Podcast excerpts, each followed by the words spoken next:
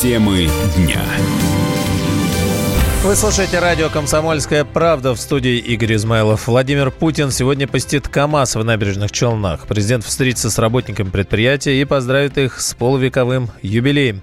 На месте работает специальный корреспондент «Комсомольской правды» Дмитрий Смирнов. Дима, приветствую. Прилетел ли уже президент? Удалось ли проехаться на КАМАЗе?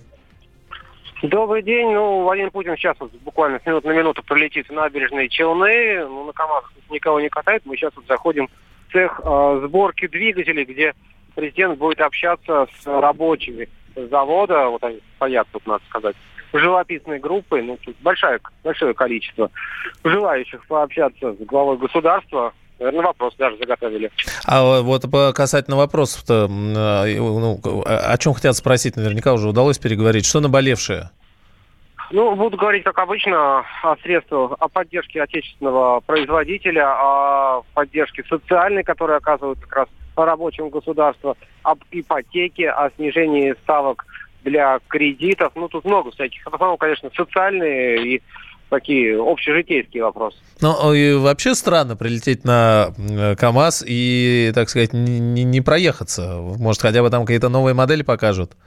Ну, новые модели покажут, но вот угу. захочет ли Путин на них проект, полезет ли в кабину, конечно, это пока такая ну, интрига, скажем, не загадка, а интрига. Дим, а по-моему, вот э, поправь, прав или нет, когда открывали Крымский мост, да, президент на КАМАЗе же тогда э, как, а, как именно, раз...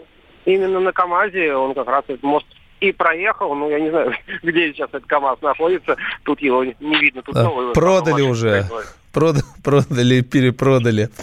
А, ну, то есть на КАМАЗе уже а, недавно ездил, действительно. Спасибо. Дмитрий Смирнов сейчас а, с КАМАЗом в набережных Челнах с минут на минуту президента будет встречаться с коллективом завода. А, ну, и все подробности, конечно, будем рассказывать. Ну и еще э, новости из Кремля. Там прокомментировали данные о сокращении населения России. Сегодняшняя новость. Ситуация с естественной убылью очень неприятная. Национальный проект в области демографии призван это исправить, отметил пресс-секретарь президента Дмитрий Песков. Эти данные прогнозировались.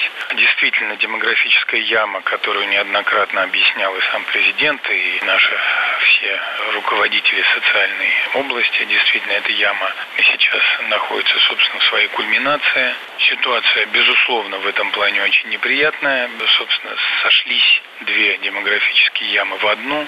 Ну, я не буду повторять объяснения сейчас, но это та реальность, это то наследие прошедших десятилетий истории нашей страны, которую мы несем, собственно, сейчас на своих плечах вместе с вами. На минимизацию последствий э, вот этой демографической ямы и направлена как раз нацпроект в области демократии и целый набор мер, которые, а, призваны минимизировать негативные последствия от этого и способствовать скорейшему переводу ситуации от знака минус в знак плюс в плане роста населения.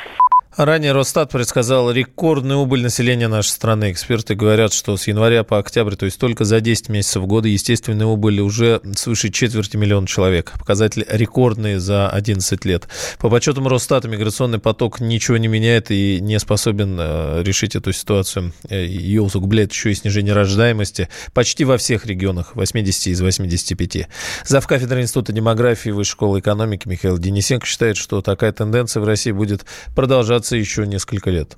главный фактор, влияющий на естественную убыль населения в нашей стране, это особенности нашей возрастно-половой структуры. У нас сейчас э, в репродуктивные возраста вступают малочисленные поколения 90-х годов. Количество потенциальных родителей э, сильно сократилось и будет сокращаться еще примерно до 2025 года. И это э, основной фактор. Ему в определенной степени, но только в определенной степени способствует и снижение рождаемости, которое в нашей стране происходит. Ну, а если говорить о динамики численности населения, то мы в последние годы, да, миграционный прирост, который у нас положительный, к нам больше приезжает, чем уезжает, да, он не компенсирует естественную убыль населения. Поэтому численность населения сокращается. Как это исправить всю ситуацию? С возрастной структурой это объективный фактор, мы ее никак не поправим. Мы можем повлиять на миграционный прирост, мы можем повлиять на смертность. Третье, наверное, это э, все-таки продолжить стимулирование рождаемости. При этом смертность в России снижается, число умерших снизилось на 27 тысяч по сравнению с прошлым годом. Миллионы невыездных, почти полтора миллиона должников по алиментам теперь числятся невыездными. Об этом сообщили Федеральной службе судебных приставов. Добавили, что по сравнению с прошлым годом число злостных, как они говорят, неплательщиков увеличилось аж сразу на 143 тысячи. Регионами-лидерами по должникам стали Краснодарские и Красноярские края, Московская, Иркутская и Кемеровская области. Экономист Павел Кобяк считает, что неплательщиков становится больше из-за сокращения на работах и сокрытия доходов заодно.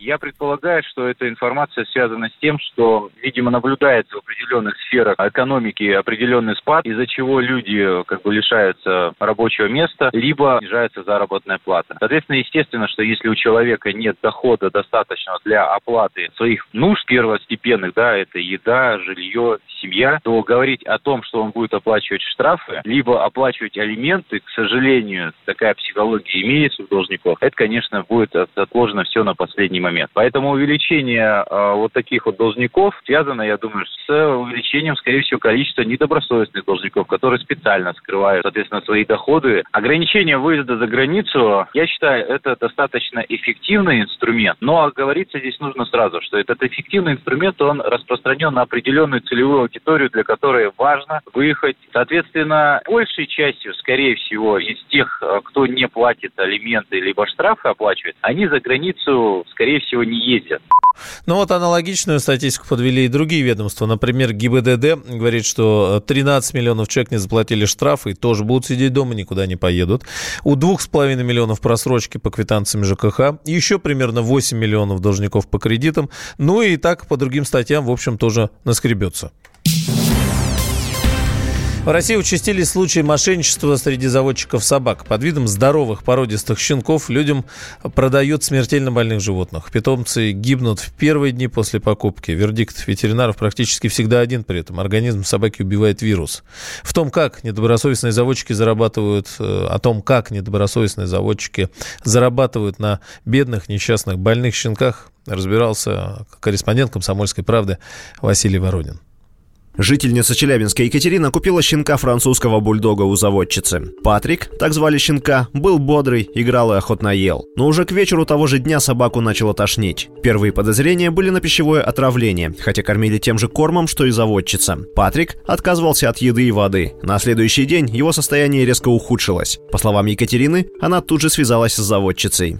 Она сказала, такого не может быть. Я сказала, что если щенок здоров, ну, так может вы заберете его. А она сказала, нет, я не буду его забирать. Ну, когда вот ну, щенка покупаешь, он обычно, да, нервничает первые дни. Но смысла как бы нет ехать в ветклинику, если это обычный стресс.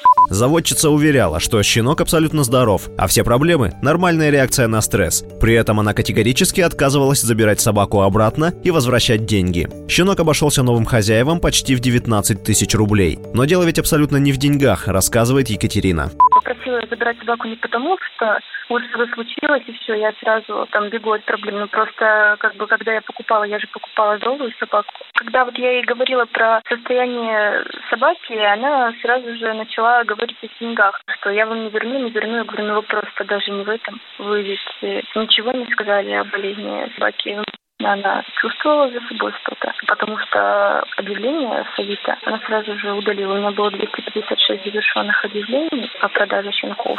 Патрика отвезли в ветеринарную клинику. Врач поставил диагноз – парвовирусный энтерит и сказал, что собака проживет еще максимум пару дней. Эта болезнь легко передается, и остальные щенки, которые живут у заводчицы, могут быть тоже заразны, рассказал ветеринар Баграт Агажанов. Парвовирусный энтерит, то есть э, вирус, который поражает слизистую кишечника в основном. Пищевод, желудок, двенадцатиперстный отдел, тонкий отдел, толстый отдел, то есть прямая mm-hmm. кишка. Иммунитет у животного крайне ослаблен в раннем возрасте. Все идет на построение организма. Возбудитель беспрепятственно проникает в слизистую и начинает активно размножаться, поэтому и летальность такая высокая. Вирус воздушно-капельным путем может передаться. Ну, нарушение работы желудочно-кишечного в течение жизни ему ну, обеспечены. Если вы привезли щенка от заводчика и у него сразу начали проявляться симптомы вируса, то, скорее всего, питомец был уже заражен, подчеркивает Агажанов. Но, по словам ветеринара, обезопасить себя нетрудно. Для этого перед покупкой нужно потребовать паспорт вакцинации животного. Очень часто заводчики обманывают будущих хозяев животных, щенков. Они говорят, что животное вакцинировано. Я говорю, хорошо, вакцинировано. Где паспорт? Ветеринарный паспорт. С каждой вакцины должен ставиться паспорт. Не обязательно печать поставить, но паспорт они должны отдать с вакцинами. Потому что там, как получается, вот покупаешь вакцину, там идет специальная наклейка, то есть это специальный индивидуальный номер вакцины. Ты можешь уже пробить ее на официальном сайте, и если когда говорят, что животное вакцинировано, пусть требует паспорт. Если же вы купили щенка и заметили первые признаки болезни, угнетенное состояние, диарею, рвоту, отсутствие аппетита, тогда немедленно обратитесь к ветеринару. Чем быстрее вы это сделаете, тем больше шансов на спасение животного. Чудом питомец Екатерины победил болезнь и сейчас идет на поправку, но лечение очень дорогое. Сутки в стационаре стоят 4000 рублей, а в клинике Патрик проведет около двух недель. Василий Воронин, Комсомольская правда, Челябинск. Темы дня. Всем привет! Меня зовут Александр Тагиров, и я автор подкаста «Инспектор гаджетов». Все самое интересное из мира технологий, мобильных устройств и всевозможных умных приблуд, которые неоспоримо приближают наше будущее. Ищите мои подкасты на всех популярных платформах, подписывайтесь, ставьте лайки и оставляйте комментарии. А если у вас есть для меня интересные темы или вопросы, пишите на подкаст собака.phkp.ru. Всем хай-тек пока и да пребудут с вами технологии.